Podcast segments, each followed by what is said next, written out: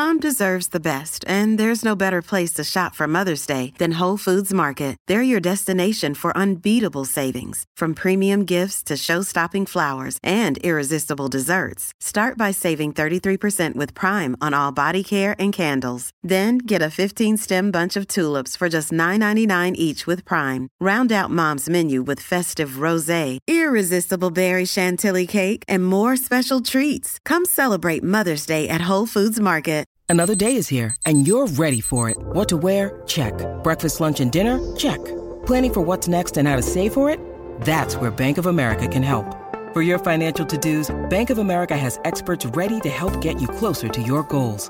Get started at one of our local financial centers or 24-7 in our mobile banking app. Find a location near you at bankofamerica.com slash talk to us. What would you like the power to do? Mobile banking requires downloading the app and is only available for select devices. Message and data rates may apply. Bank of America and a member FDIC.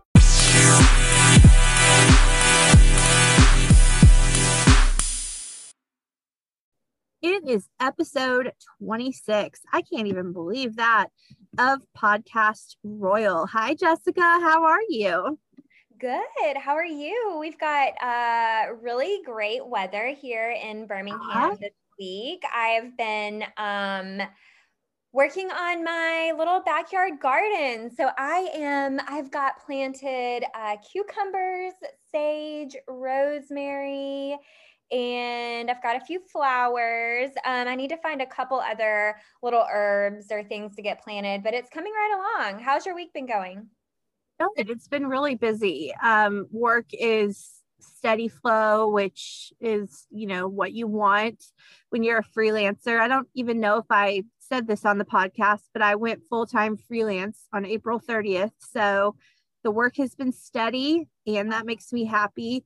Um, I'll get into this in a second on the road. I'm just going to go ahead and say it. So this is late breaking news. I don't want to talk about it, but I have I feel like we have to break this news.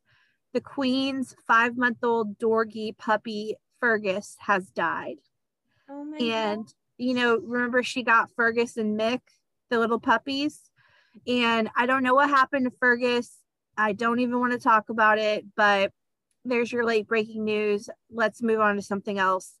Um, like literally five minutes ago, before we started recording, I found out about it. If you know anything about Jessica and I, you know that we are like die hard animal lovers. And I just, it's just too much for one person. She's just having a really hard go of it. So our hearts go out to the queen. I just, I hope she gets more puppies. And I had not heard that. I'm I'm hearing it just now as you're sharing it with me. So that is super sad. Just it just broke.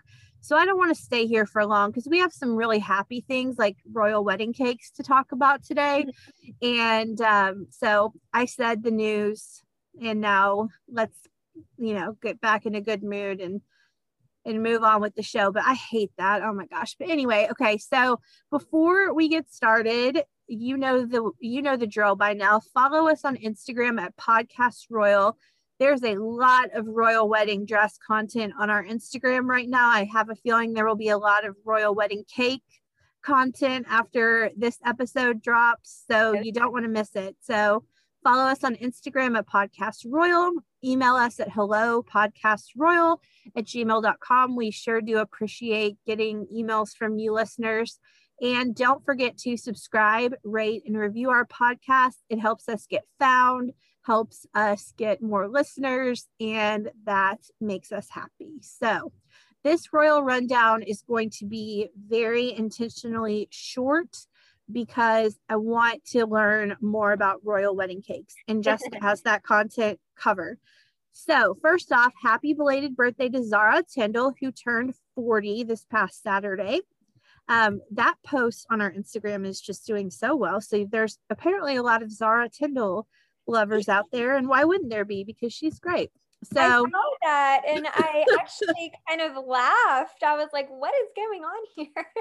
yeah, it's it's it's a marked difference in like people love Zara Tindall, I guess. So, um, and so do we. So maybe in the future we'll have to do more Zara content. I don't know, but anyway, happy belated slightly 40th birthday. And likely the biggest royal news story of the week was, of course, Prince Harry in his foray back into podcasting. So he and Meghan appeared on the Teenager Therapy podcast, and he and Meghan launched Archewell Audio, kind of. They did like the teaser and then a holiday special, and then we haven't heard from them since December. So I don't really know what's going on with that. But anyway, uh, Prince Harry was uh, the guest on Dax Shepard's Armchair Expert podcast, which is one of the best podcasts other than podcast royal of course out there so jessica did you have a chance to listen it it's quite a long episode it's about an hour and 36 minutes Yes, I did listen to it. And you're right. It was quite lengthy. Um, and, and funnily enough, when you were just talking about it, I was actually thinking in my head, are we going to address the fact that Harry has done more for this than his own podcast? Yeah i don't know what's going on there. I there has to be a reason for this but i don't know what it is. And i was like you know if you wanted to promote the me you can't see which comes out on friday may 21st why don't you do it on your own podcast? You have your own podcast. Yeah that's actually such a good point. Like what a great strategy. Um i don't know why he didn't do that. I have no idea what happened. I actually like haven't even checked my spot like that, like Archewell Audio on Spotify in a long time. I'm assuming there's no other episode. I, I know I would have heard about it, but right. I think I, I don't know what's going on there. But anyway, so he took his podcasting talents to Dax Shepard, an armchair expert. The episode is really quite long, so there is a lot to unpack. So, for the full picture, hop over to them, of course, finish our episode first, and you can take a listen yourselves but here are some highlights. So uh, I think this is cute. Apparently, the first time Meghan visited the UK to stay with Harry, they met up in a supermarket pretending they didn't know one another and texted one another from the other side of the aisle asking where, of all things, the parchment paper was. I don't know what they were doing with parchment paper, I guess, but hey, whatever works for you. So he also spoke about wanting to quit royal life as far back as his early 20s and how three moments in his life made him feel quote unquote completely helpless. And those were when he was a child in a car with his mother, Diana, being chased by paparazzi in a helicopter while serving in Afghanistan, and when Meghan, his wife, was suffering. He also said therapy changed things for him, saying, quote, once I started doing therapy, it was like the bubble was burst. I plucked my head out of the sand and gave it a good shake off. And I was like, you're in this position of privilege. Stop complaining and stop thinking you want something different. Make this different because you can't get out. How are you going to do these things differently? How are you going to make your mom proud and use this platform to really affect change? He continued, We are born into different lives, brought up in different environments, and as a result are exposed to different experiences. But our shared experience is that we are all human. The majority of us carry some form of unresolved trauma, loss, or grief, which feels and is very personal. Yet the last year has shown us that we are all in this together. And my hope is that this series, meaning the Me You Can't See, which comes out on Friday the 21st, will show there is power and vulnerability, connection and empathy, and strength in honesty. Of life in California, he said, quote, here I can actually lift my head and I feel different.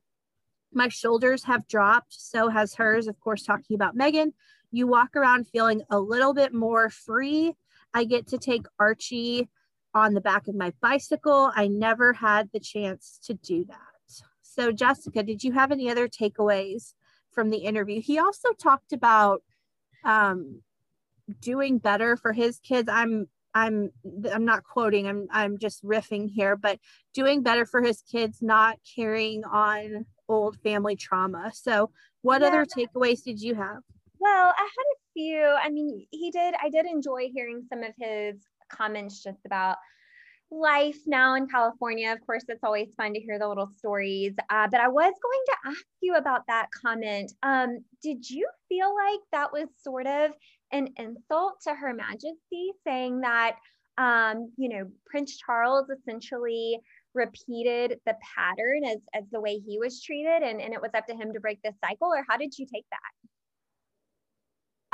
I mean, I wouldn't call it an insult, but I mean, I would call it the truth. And, you know, it's been widely reported that the queen was really not around from a whole lot of Charles and Anne's early years. Yeah. And, um, you know, whether that's good, bad, or indifferent, it seems to just be the truth. And again, this is a completely different time. I'm not defending it, but this is in the late 40s, early 50s. And we certainly didn't have the handle on mental health that we do today. And she was doing her job, and her job often took her around the world. And she took Philip with her. And I think she realized some of it again like who am i to i'm not even a parent so who am i to judge anyone's parenting much much less her majesty but i think by the time she had so the four kid her four kids are like in two groups right? You've got charles born in 1948 and born in 1950 and then you have andrew born in 10 years later in 1960 and then edward in 1964 so you kind of have two groups of mm-hmm. kids.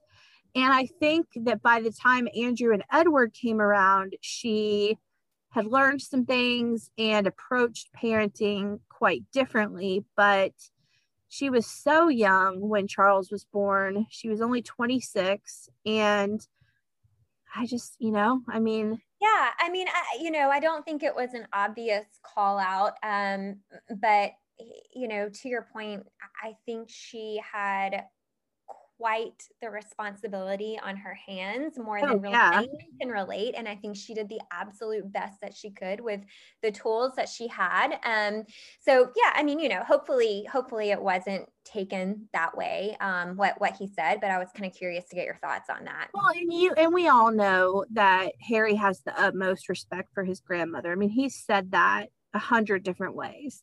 And so I don't think it was meant as a cheap shot. I just think that it's a part of Harry's story and his trauma. And I'm very interested to see all that he discloses in the Me You Can't See. So we've seen a trailer for that and it looks to be pretty raw. And so we'll we'll chat about that next week on the podcast. But of course, Harry appeared on Armchair Expert to promote the series with Oprah, which premieres again. I feel like I should be getting um, ad revenue for for this because I think this is the fourth time I've said it, which premieres on Apple TV Plus on Friday, May 21st. There's my ad choice. I um you know we can't get out of here without mentioning the obvious. I um I think a lot of this I think my biggest takeaway on this podcast episode was everything is really from Harry's perspective. Um, and, and, you know, right or wrong, that's his perspective. And um, we all know he called out the First Amendment in the podcast, um, and it's gotten quite a lot of buzz in the media. Um, I'd be curious to hear your thoughts on that too. Um, you know, like I said, I think. I'm not going to repeat the quote because I'm sure everyone's heard it by now. And I read through it and I was trying to determine what I think he was trying to get at. And again, I think he was speaking from his own perspective. And I assume that is he does not like the media being able to talk about his life and print stories about him. And, and that was the perspective that he was taking um, when he said what he said. But, um, you know, the First Amendment is really, really important to all Americans. Yeah. I mean, it is the foundation of of our country and and of our American values. And I feel like my you know my first takeaway from this was as americans we are often called out by people in other countries as being ignorant or um, insensitive to other cultures and i feel like he put himself in that position with this one i, I feel like he kind of made himself look ignorant to um, to American history and, and, values in this. I mean, to really just say that he didn't understand it, but it was bonkers, uh, I think rubbed a lot of people the wrong way. And, you know, for our listeners, if you guys aren't in the US, um, the First Amendment, so it establishes our right to free speech. Um, it also establishes our, our freedom of religion. Um, and, and I, you know, I think there are a lot of people in countries across the world that are very oppressed and they don't have freedom of religion or freedom of speech, and they would absolutely love being in the US and having that right. So um, I think, you know, I don't know what the backlash is going to be from that, but I do think he misspoke in, in that comment. Did you have any thoughts on that, Rachel? Well, okay. So you're gonna you're gonna laugh at me. So I listen to my podcast and I listen to a lot of podcasts, but I listen to podcasts on 2x speed. so, so so sometimes I miss things and I don't even remember this. so can you I, I know you said you didn't want to repeat it, but can you kind of clarify what he said? I, I actually have seen on different blogs and uh, Facebook groups and stuff. I've seen some backlash about this, but can you clarify what he, he called it bonkers, you said? He did. Yes. So let me uh, let me see if I can pull up the quote. Um, give me just one second here. Well, yeah, sorry, putting you on the spot. So I um I listen to so many podcasts in a day that to get through them, I have to listen to them on 2x. And I get most of the content, but I don't remember this being said. And so maybe I don't know what I was doing at the time when I was listening to it, but while you're doing that, um, today, May 19th, is Harry and Meghan's third wedding anniversary. so happy anniversary to the Sussexes. Um, and as soon as we clarify this First Amendment quote, it's all Jessica's world for uh, to chat about royal wedding cake. So did you find it? Yeah. So so he says, I don't want to start sort of going down the First Amendment route because that's a huge subject and one in which I don't understand because I've only been here a short period of time. But you can find a loophole in anything and you can capitalize or exploit what's not said rather than uphold what is said. I've got so much to say about the First Amendment as I sort of understand it, but it is bonkers. Um, so first of all, I feel like the entire quote was sort of confusing. Like I was like, wait, what did he you know that you're gonna open Pandora's box? Just don't bring it up. Maybe. It, like, yeah, it was.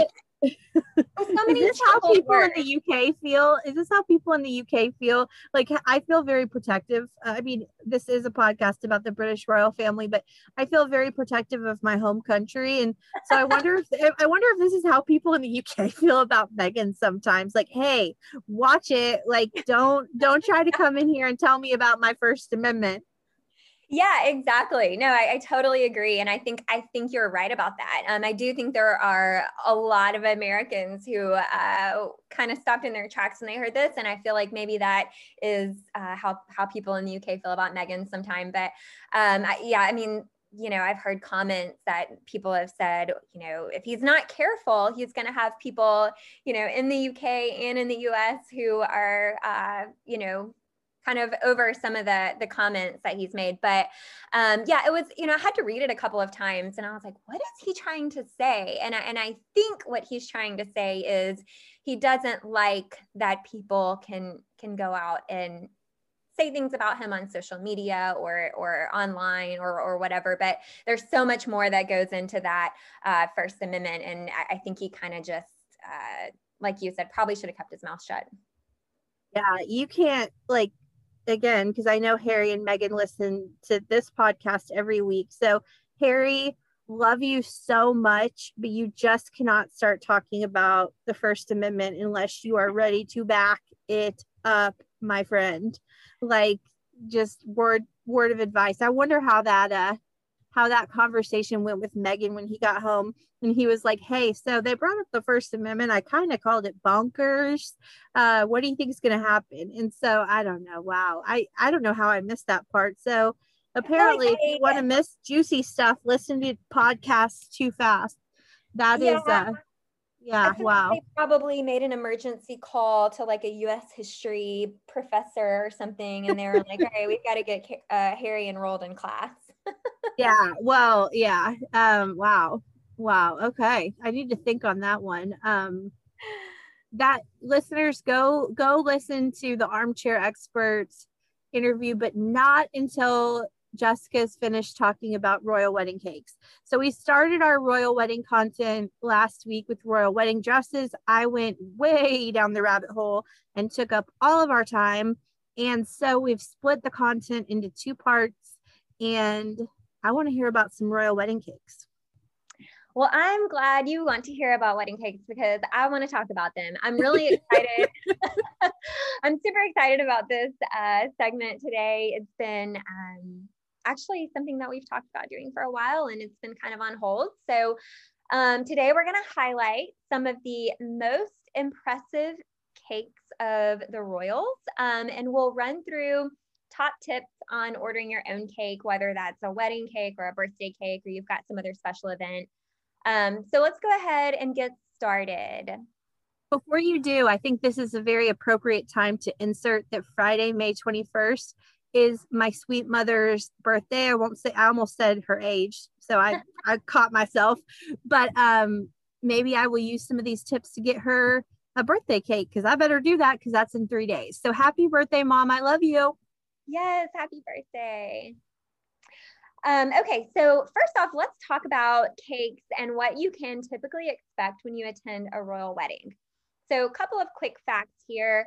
Um, royal cakes are showstoppers, and rightfully so. They are beautiful, intricate, often extremely large, and they take significant time and manpower to create. So, a few quick facts they are typically large enough to feed 2,000 guests. They are designed to reflect the unique likes and personalities of the couple, and they often take hours and even weeks to prepare. So, jumping right in, we are going to take it way back. Rachel, I know you took it way back on the wedding dresses. Um, we're going to do that with cakes too. And we're going to go all the way back to Queen Victoria and Prince Albert's wedding cake. I didn't take it that far back. Wow. well, believe it or not, um, wedding cakes did exist even back in 1840 when these two got married, uh, but they weren't really the norm for everyone at the time. And it's actually been said that this was the wedding that really popularized wedding cakes um, as an expected part of most weddings. So Victoria and Albert chose a three tier fruit cake frosted with royal icing. Um, and I'll say a quick note here. You'll see fruitcake um, referenced several times throughout this segment. It's a popular choice for um, royal weddings. So their cake, believe it or not, even in 1840, was really big. It weighed 300 pounds. Wow. It included busts of Victoria and Albert on the top. It featured cupids, turtle doves, orange blossoms, and sprigs of myrtle. And in Victoria's diary, she actually wrote of her wedding day, How can I ever be thankful enough to have such a husband? Uh, and then she went on to say, This was the happiest day of my life. And we know the couple went on to have nine children together. So I would say they were both pretty happy. According to an article, cake. I still can't now? get over that. I just said a 300 pound cake. I still can't get over that. I know. And according to an article I read online, a slice of their cake was actually preserved and sold at an auction in 2016 for 1,500 pounds. I thought it would go for a lot more than that if it had been preserved since 1840. My gosh. I know. I mean, I'm actually shocked it was preserved for that long. Um, and I hope whoever bought it didn't eat it. Gross. No. Ew. All right, so we'll we'll move up a little bit here and we'll talk about Queen Elizabeth and Prince Philip.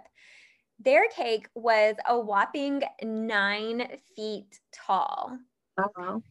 It was four tiers and it weighed 500 pounds. It looked like a traditional wedding cake. Um, each tier was separated by columns and there was a spray of flowers on top. Um, and their cake was also a traditional wedding fruit cake. It was made by McVitie and Price with ingredients that were shipped in from around the globe. Um, and because of that, the cake was actually given the nickname the 10,000 mile cake. One of the ingredients was actually sugar that was shipped in from Australia.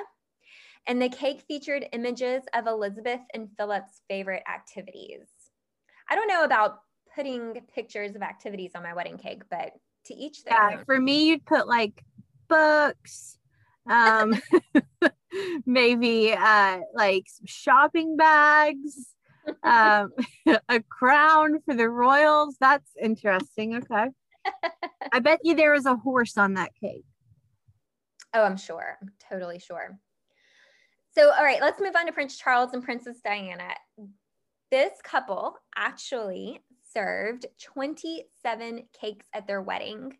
But the interesting thing about it is most of these cakes were donated by fans of the couple who wanted to support their special day. Did you know that? Oh, 27 cakes. Yeah, um, made by random people. Um, so they did, however, have an official wedding cake, um, and that cake was made by Chef David Avery of the Royal Navy Cookery School. It was five feet tall and it weighed 255 pounds. Um, it was decorated with the family's coat of arms, the couple's initials, and a spray of roses, lilies of the valley, and orchids. And this cake was also made of fruit cake. So the thing about fruit cake is that it preserves really well and it lasts a long time. Um, so that's why many royals have chosen this for their wedding cakes. And I guess um, Albert and Victoria are a great example of that. Yeah, like almost 200 years later. yeah. All right, so moving along to Prince Andrew and Sarah Ferguson, or Fergie, as you may know her. Um, this is another couple who went with fruitcake, um, and the assembled cake that they chose stood at five feet tall, and it consisted of 15 ingredients, which to me, for a five foot tall royal wedding cake, doesn't sound like a lot of ingredients, does it? Oh, it really doesn't. Um, and three of the ingredients were rum, brandy, and port. They're having a good time at their wedding reception. Everybody was. So the cake was made by Navy Supply School HSM Raleigh. Um, it was large enough to be cut into 2,000 slices in keeping with the general rule that I shared earlier. And interestingly, okay, this is, I thought this was pretty cool because the cake was made in Cornwall and it had to be transported to London for the wedding, they actually made two cakes and one was backup in case the original cake didn't survive the trip to the wedding. That is interesting. I mean, can you imagine I, the cost and the time that would go into making two of those? Oh my gosh. And then what like what do you do with the other one? Like let's say the original one made it. What happens with the with the other cake. I guess you just eat it. I guess. So Prince Edward and Sophie's wedding was in, in 1999, and this couple actually broke tradition. Um, and they went with a devil's food cake for their wedding rather than fruit cake. And I have to say that that sounds pretty delightful to me. I'm a big chocolate lover. So I'm wondering, Rachel, would you do something like chocolate or would you go more traditional fruit cake? You know, I'd probably go more traditional. Although chocolate cake sounds really good right now too. Um, I probably wouldn't do the fruit cake though. I'd probably just do like a white cake, you know? And like I'm just thinking like when we when mom and I watched Harry and Meghan get married in 2018, three years ago today, actually, um, I got Gigi's cupcakes, the wedding the wedding flavor or whatever, and that's that white cake, traditional white cake. Um, that's probably what I'd go with. But I, okay, so if I'm thinking fruit cake or devil's food cake, I don't know. I might do devil's food cake because fruit cake just I don't know. I mean, I'm not yeah. I'm not one to turn down cake, so. I would definitely love to try a royal wedding fruit cake. I know. I mean, it's just such a time honored tradition and it has to be amazing because it's been done for so long. So, well, the chocolate lovers delight that Edward and Sophie went with um, was actually seven tiers and it stood 10 feet tall. I feel like these cakes keep getting taller and taller. Um, it was made by Linda Fripp and it took 515 hours to create. The cake featured daffodils to reflect Sophie's Welsh roots and to make it extra personal, it was topped with tennis rackets in honor of the first time the couple met, which was at a tennis fundraising event in 1993. So another like sweet, but also kind of weird addition to that is that's that's kind of weird but i do like a sentimental touch so yeah So next on our list, we'll look at Prince Charles' wedding to Camilla, which was in April of 2005. I had to do a little digging on this one when I was researching because I kept finding two different women named as the maker of their wedding cake. So I actually finally discovered that there were, in fact, two women who made cakes for the Duke and Duchess of Cornwall special day. I um, thought people were getting names confused, but but there were two. So first up, we'll start with Etta Richardson. In 2004, Charles visited a Welsh village where he tasted a fruitcake made by a lady named Etta Richardson. And it must have made quite the impression on him because she was contacted by the palace ahead of Charles and Camilla's wedding and was asked to make a fruitcake by special request from Charles. But at the time, she had no clue that it was going to be for his wedding cake. So she made 20 fruitcakes to be served at the wedding reception. Um, and she and her family actually ran a small family business baking cakes out of their home. So, following the wedding, when she learned all of this, um, her family business began selling her fruitcake at a local market and they named it Etta's Royal Cake. Isn't As that they should. As they should. Market that, Etta. Make all that money. Yep. So the other um, cake maker for their wedding was uh, Dawn Blunden of Sophisticake in Lincolnshire, which is actually where my mom is from. I've mentioned that a few oh. times.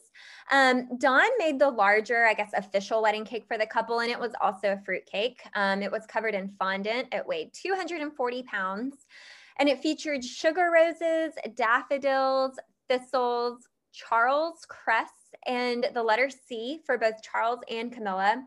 And I guess Cornwall. um, a lot of C's with that couple. Um, but it was a square cake and it was just two tiers, which um, I guess was sufficient given they had 20 other cakes made by Etta. this is why is this so fascinating to me? this is so interesting. It really is. I, I, mean, I really enjoyed putting this stuff together. Um, okay, so let's go ahead and, and jump to a wedding that we all remember very well because most of us royal watchers were tuned into the live broadcast, soaking up this fairy tale moment. Um, if you're guessing the Duke and Duchess of Cambridge, you are correct. And we know they just celebrated their 10th wedding anniversary, as we discussed last week. So the Cambridge cake was very traditional looking. It was an all white wedding cake. It was quite the stunner. Um, they also kept with royal British tradition and had the classic wedding fruit cake, which was made by Fiona Cairns.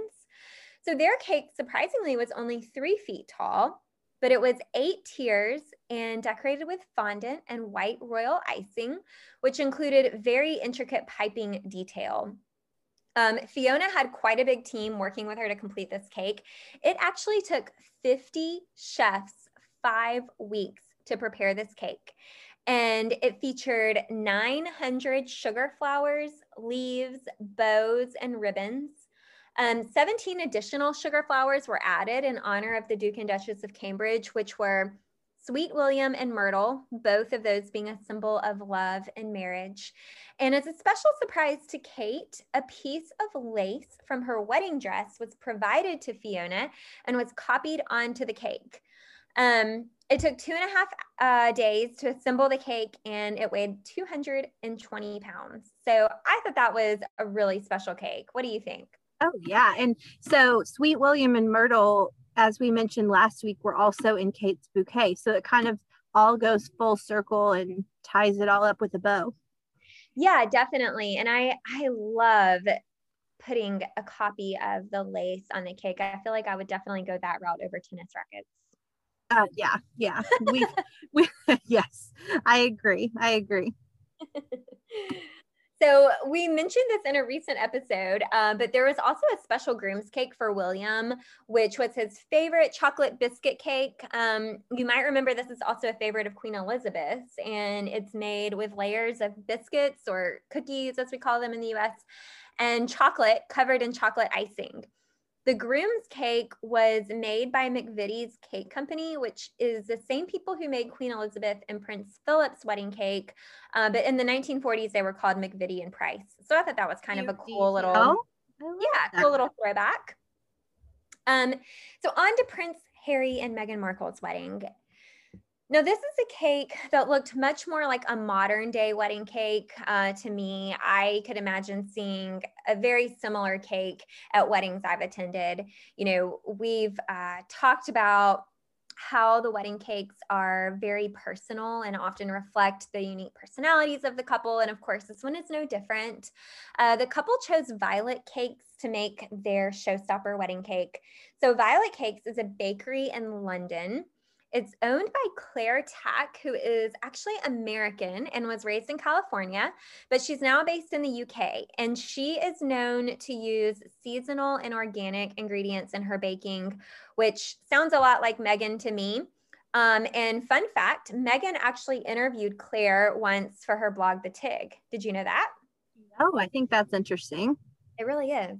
I don't know what the uh, interview was specifically about uh, or what they talked about, but I thought that was pretty cool. So the wedding cake was another break from tradition in that uh, the couple didn't go with the usual fruitcake option. They chose a lemon sponge cake drizzled with elderflower syrup. Um, if you're not familiar with that, elderflower um, has a floral perfumy flavor. Um, it's been described actually by Jamie Oliver as tasting musky and sweet, which I think is a really interesting description. Um, the cake was topped with Amalfi lemon curd and frosted with fluffy white buttercream icing. It took five days to, pre- uh, to prepare, and it included 200 Amalfi lemons, 500 organic eggs from Suffolk, and 10 bottles of Sandringham elderflower cordial. It featured 150 fresh flowers, including peonies and roses. Um, and there were three individual cakes on gilded cake stands from the royal family's collection. It was decorated on site um, the morning of the wedding. And I mean, I really, you know, looks wise, this is uh, one of my more favorite cakes. Have, have you, you've seen the picture of this cake, haven't you, Rachel?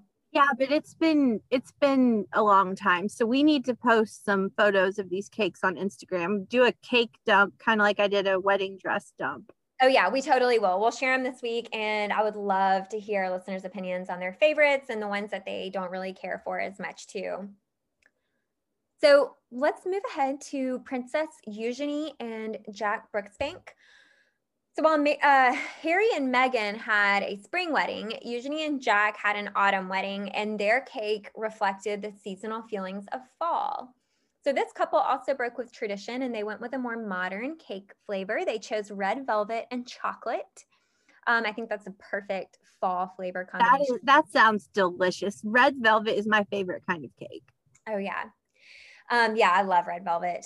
So theirs was a five tier cake featuring a classic autumn color scheme of reds, oranges, yellows, and greens. Um, it was made by Sophie Cabot. It included 400 eggs, 53 packs of butter, and 44 pounds of sugar. And this cake. That's a lot of freaking butter. Oh, yeah, I know, I know, yeah. this cake might actually take the cake for the preparation period. I see what so, you did there. I see what you did there. Yeah, did you like that? yeah, I do. So, prep for the October event began in July when Sophie started sell, uh, creating her sugar flowers. Um, she created ivy, acorns, and maple leaves also to adorn the cake. And the cake also featured the couple's uh, initials along the bottom tier and set it was set atop a uh, gilded cake stand so the ivy in the cake decor was actually a nod to Ivy Cottage at Kensington Palace, which is where the couple first lived after they were married. Those are the details that I live for. I love that. Oh, yeah, I love it. I love it. So lastly, I want to highlight one more wedding cake, which is actually outside of the British royal family, um, because we just talked about this family a few episodes back, and they had I mean, Rachel, you think we've talked about some interesting cakes. They had quite the stunning cake. Another April wedding, Prince Rainier and Grace Kelly of Monaco, married in 1956. And their wedding cake was made by pastry chefs from Monte Carlo's Hotel de Paris. Um, it was a very tall cake, and the top two tiers were constructed with a built in bird cage that contained two live turtle doves. But wait, it gets better. When the couple cut into the cake with the prince's sword, the doves were released from the cage. what? I don't want to hear any of y'all saying Meghan is so Hollywood anymore. Grace Kelly takes the cake again, pun intended, for most dramatic Hollywood actress marrying a prince. Well, the top tier of the cake also featured revolving miniature figures of the bride and groom, and it played music. Uh, the songs that it played were Ave Maria and the Wedding March. So wow, and this yeah. is in 1956. I know, I know. wow, you're gonna have to post a picture of that cake. I will. I'll find one and share it. Gosh! Wow. So that was fun. Um, did you have a do you have a favorite of all the royal wedding cakes? I'm gonna have to go with Harry and Meghan's just because it is just so much like what I think I would choose, you know. Mm-hmm. Um, yeah. but I mean, I gotta taste test all these cakes to really make that. Like, I don't care what a cake looks like. Look, I've made many a cake that looked terrible, like mm-hmm. terrible, but it as long as it tastes okay, then you know. And I'm sure uh, I would just love to like be on that sample platter ta- cake tasting menu uh, yeah. of all of these cakes the fruit cake the red velvet and cho- that sounds incredible that sounds so good yeah i do i do really i think if i were attending the weddings i would love to try eugenie's cake um, i think if it were for my own wedding i would probably say like you and, and go more the route of harry and meghan but i think if i were marrying into the royal family i would go the kate and william route just to have that classic um, fruitcake. I mean, you know, come on, a prince and princess, you got to go classic, right? Well, yeah. And they kind of, you know, they kind of had to do that. Like so much of what William and Kate do is because they really kind of had to, right? Like tradition. Mm-hmm. But um, I want to try William's groom's cake, that chocolate biscuit cake. I want to try that. Me too. We should look for a recipe. Yeah, we need to make that because that sounds I, that actually sounds like a cake I could make. Like as long as cakes don't have to look pretty, I mean, I can make them taste good, right? Like all you need is like eggs, butter, sugar to make it taste good. Um, but I can't promise a pretty cake, but it sounds like that doesn't have to be super pretty.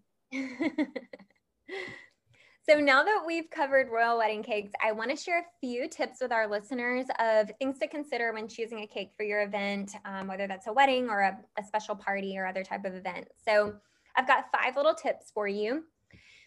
So first off, this might sound obvious, but again, go with what you love. Um, we've kind of talked about that a little bit. While it seems like a no brainer, I do think most people actually end up choosing a cake based on the masses and overlook their special preferences. So if you eat a plant based diet, have a vegan cake at your event. If you have special dietary needs, like you have to eat gluten free or you prefer all organic ing- ingredients, find a bakery that can accommodate those requests. And um, they do exist, you know, go for it. And I can't imagine there is a reputable bakery out there that would make a bad tasting cake. Um, so I say go for it. So number two, um, think outside of the box. You know, you don't have to stick to the cookie cutter traditional cake with stacked tiers. Uh, brides.com actually lists several alternative cake options that I thought were really cool. And I wanted to share a couple for our listeners to kind of give you guys some ideas. So a few non-traditional cake options include cinnamon rolls stacked into a cake, um, a giant Rice Krispie treat cake, cheesecakes, brownies, a churros cake, miniature fruit pies, cannolis, bundt cakes, or if you want to be really different, if if sweet is just not your thing and you want to go the savory route, you could actually get super creative and do an assortment of cheese arranged in tiers that kind of resemble the shape of a big cake. I know that sounds funny, but really okay. Cool. Now look, I agree with tip number one where you should do it your own way, but come Come on, if I'm the coming right here, event, Rachel, a big charcuterie cake would be delicious. if I'm coming to your wedding, you, I'm, I'm all for you having a cheesecake for your dessert. I'm not, I don't know how I feel about you having cheese for for your dessert. Um, so I I can't. Don't invite me to your wedding if you're gonna do that um, but okay, I have one more to add to this list. I went to a wedding once where they had cupcakes, and that was actually really, really good. Yeah, yeah, I I have seen that done as well. Oh, I also went to a wedding where uh, the bride just like really loved donuts. Like that was just like her thing. Um, whatever. And Yeah. so and she so she had donuts. And so Yeah, what, I've- see, that's I can get behind that. But look, I'm looking for a sweet treat here. I don't want cheese for my dessert. I just don't. I love cheese, but not for dessert. I, I've been to a wedding before with donuts as well, and that was pretty good. But you know, I mean, we're we're not just talking weddings here. It could be it could be another party. But um, okay, so going off of that, um, according to brides.com, also there are of course countless flavor options, and there were some mentioned on their website that kind of stood out to me as being particularly unique and intriguing. So I'll be curious to hear your opinion on these as well, Rachel. But I'll list them out really quick. Peanut butter cup coconut guava with passion fruit curd, caramel apple with brown sugar mousse, salted caramel, bananas foster with rum and cinnamon, coffee cream with go- Kahlua ganache, key lime, and sultry chocolate with cabernet curd and fresh raspberries. I think the only flavor out of those that I've not tried is the coconut guava with passion fruit curd. I have no idea what that would taste like. Um, but I mean, it sounds good, right? And all the rest of them, all of the rest of them are amazing. Yeah, I mean, I'm not a super big coconut fan. Uh, I like so coconut. Probably, probably wouldn't go that route. I was really intrigued by the chocolate with Cabernet curd and raspberries. So Why why do we always record these episodes when I'm starving? yeah, like literally I'm gonna make bad food choices tonight because of this episode. I want all of this, like key lime pie, ugh, all of it. I want it all. So, number three is, of course, is something we've talked about this whole episode, but incorporate a meaningful element into your cake. So, again, it's really common to see initials, flowers, fruit on cakes, and, and those are really, really beautiful. They're selected as decor for a reason because they're eye catching, they have natural beauty, um, and there's really nothing wrong with putting those on your cake. I mean, they're a great choice. Um, but I encourage our listeners to try to put some significance into the elements you choose, even if it is fruit or flowers. Um, so, ex- for example, um, you might select flowers that um, you were first given by your spouse to go on your wedding cake. Um, maybe you choose colors for the cake that reflect what you wore on your first date. Uh, when I think of unique elements that really stick out to me, again, um, I, really think of Kate's wedding dress lace copied onto her cake, or the Sweet Williams sugar flowers um, adorning her cake. Also, think of Eugenie and Jack's cake with the ivy in honor of Ivy Cottage at Kensington Palace. Um, and again, the tennis rackets, you know, they're weird, but I remember them um, and they're meaningful. So, uh, the really great part about the unique elements on a wedding cake are when people ask you about them. I mean, they make great conversation topics and they're a great way, really, to remember the special parts of your relationship. And it'll kind of live on in your photos and um, you'll always have that memory. I think grooms are often really good about incorporating something meaningful in their cake. The groom's cakes are always super interesting to me. But I feel like the main showstopper wedding cake is overlooked when it comes to that meaningful aspect. Um, you know, I think people choose elements that are pretty and maybe reflect something they've seen online or in a magazine, but they don't always have a personal meaning. So definitely think about that the next time you're choosing a cake for whatever kind of event you've got going on. Rachel, do you have uh, an event in in your life where you've um, had like a really cool, meaningful cake?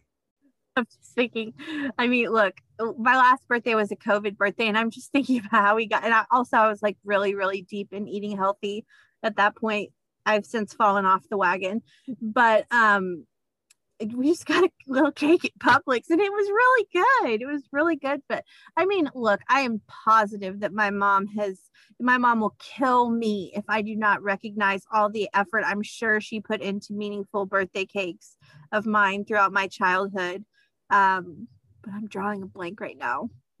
um, I, I just, I mean, I'm, they're all meaningful, right? Because they're, my birthday cake. But uh, do you have something in mind? I feel like you have something in mind. Not really. I mean, uh, you know, every year we always, uh, you know, as a kid would go to the bakery and pick out some really cool decoration on the cake. You know, it was decorated to look like, you know, something that we were really into at the time. Um, I did go through a couple of phases in, like, I guess, after high school, college, early adulthood, where I wasn't really into the cake um like birthday cakes. They're, they're not really my favorite dessert. So i did a chocolate chip cookie cake several times and i also did cheesecake several times and i'm Love a really big fan of those. You know i'm i'm thinking right now my of my 25th birthday and my roommate at the time um, hi mary in case you're listening love you. She um was a she was a pastry chef and so she made the most delicious fours you know what a four oh, is?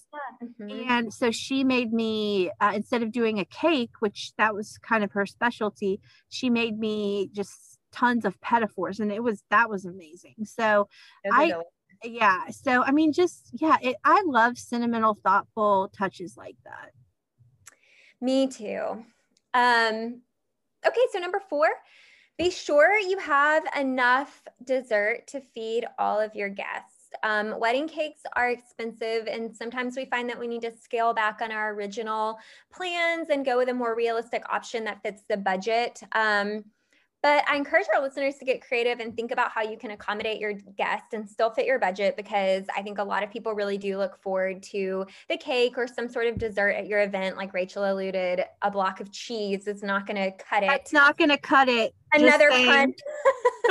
oh, you do. that, see, I'm so passionate about this that I didn't even get the pun until you said that. It's not gonna cut it. Don't do it or just don't invite me to your reception. But oh my. Well, I I I'm I agree with you. I get super excited about the cake. Um, but you know, consider a couple of things. So you could opt for a smaller cake, and you could supplement with, uh, like you said, Rachel, cupcakes for your guests. Um, or you could go with a small showstopper on display in the reception venue, and then have a few sheet cakes for cutting behind the scenes to serve guests. A lot of people do that now. Um, it's a more, I guess, budget friendly option. Um, and then you could also go with a smaller wedding cake and then have a mini dessert bar or like a donut wall. That um, is cute. I've seen the donut wall. That is adorable. It is really cute. Um, and I've also seen chocolate fountains with an assortment of fruit, pound cake, other small bites. Um, and then I've also seen weddings do a big, uh, like a candy bar for kids, and you can create your own uh, goodie bags to go and fill them with treats. So get creative with it. There are lots of ways to kind of get people their their sweet fix. Um, but on the flip side of that, let's say you want a cake that is significantly bigger than the number of guests that will be in attendance. Maybe that's just your thing and you want a big showstopper. So, Rachel, I'm curious to know if you are aware that a lot of bakeries offer dummy cake tiers. Did you know that? Oh.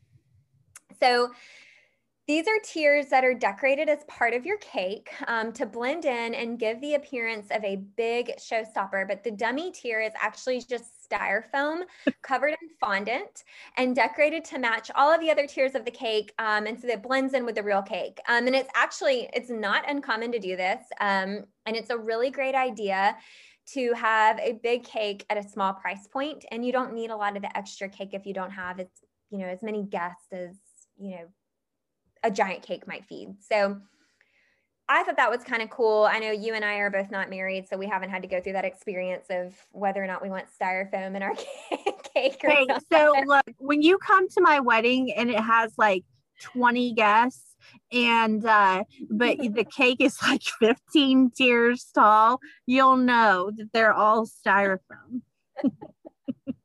Wouldn't that be funny? Like if I had like a very intimate small wedding, which I I do plan to do, and then the cake is just like in the middle of the room and it's ostentatious and, and gigantic. I'll do a, a layer with a big wheel of cheese covered in fondant. I can't stop laughing. We have I, now. I know we've lost our minds. And styrofoam cakes. That is a great hack, though. I will say. Yeah, yeah, I I totally agree. Um, it, it is a good option. Fondant does a good job to cover that up. So, um, anyway, keeping with tradition, um, you know, the top layer is typically um, saved and frozen to be eaten by the couple on their first wedding anniversary. So, whatever you do, if you're getting married and you have a wedding cake, be sure to have a top layer that you guys can, um, or a tier that you can save.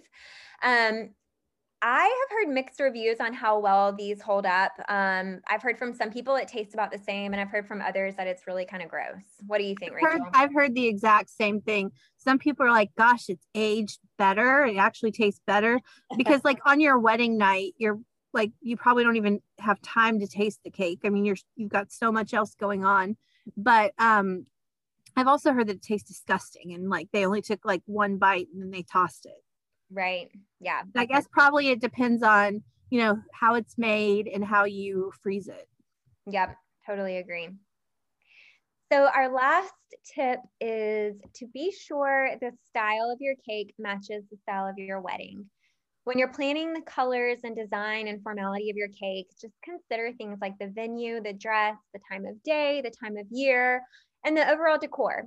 Uh, so a good example of this is, you know, Princess Eugenie's autumn themed cake would have been a really odd choice for Meghan Markle's spring wedding, or uh, Queen Elizabeth's nine foot cake might have been inappropriate for Charles and Camilla's civil ceremony and reception. Um, so, you know, it seems kind of obvious, but um, it's really important to remember that as well. And on that note, that wraps up our segment on royal wedding cakes. I thoroughly enjoyed this episode, Rachel. It was yeah, my stomach is rumbling right now. I'm starving. Um, listeners, I hope you enjoyed that and had as much fun as we did. And we would love to come to your weddings, all of you. But if you serve cheese, let it be known that I'm going to have a problem with it. So don't say I didn't tell you. But that was fun. Thank you. That was really, really, really good. And I can't wait to see you put some pictures on the gram of yes. these cakes, especially Grace, uh, Princess Grace's cake. That's insane. I know. Yeah, I'll definitely share them out this week. So listeners, like, comment, let us know your thoughts on Instagram. And um, super excited. Uh, Rachel and I actually have dinner plans tomorrow. I'm so, so excited. I like I haven't seen you face to face in months. It's well, at least not behind a, a camera, right? Well, yeah, I mean, this doesn't count. Zoom does not count. So I can't wait to see you tomorrow. And uh, I hope you all enjoyed episode 26. We will catch up with you in a week. And we hope you have a really good day today. Bye. Bye.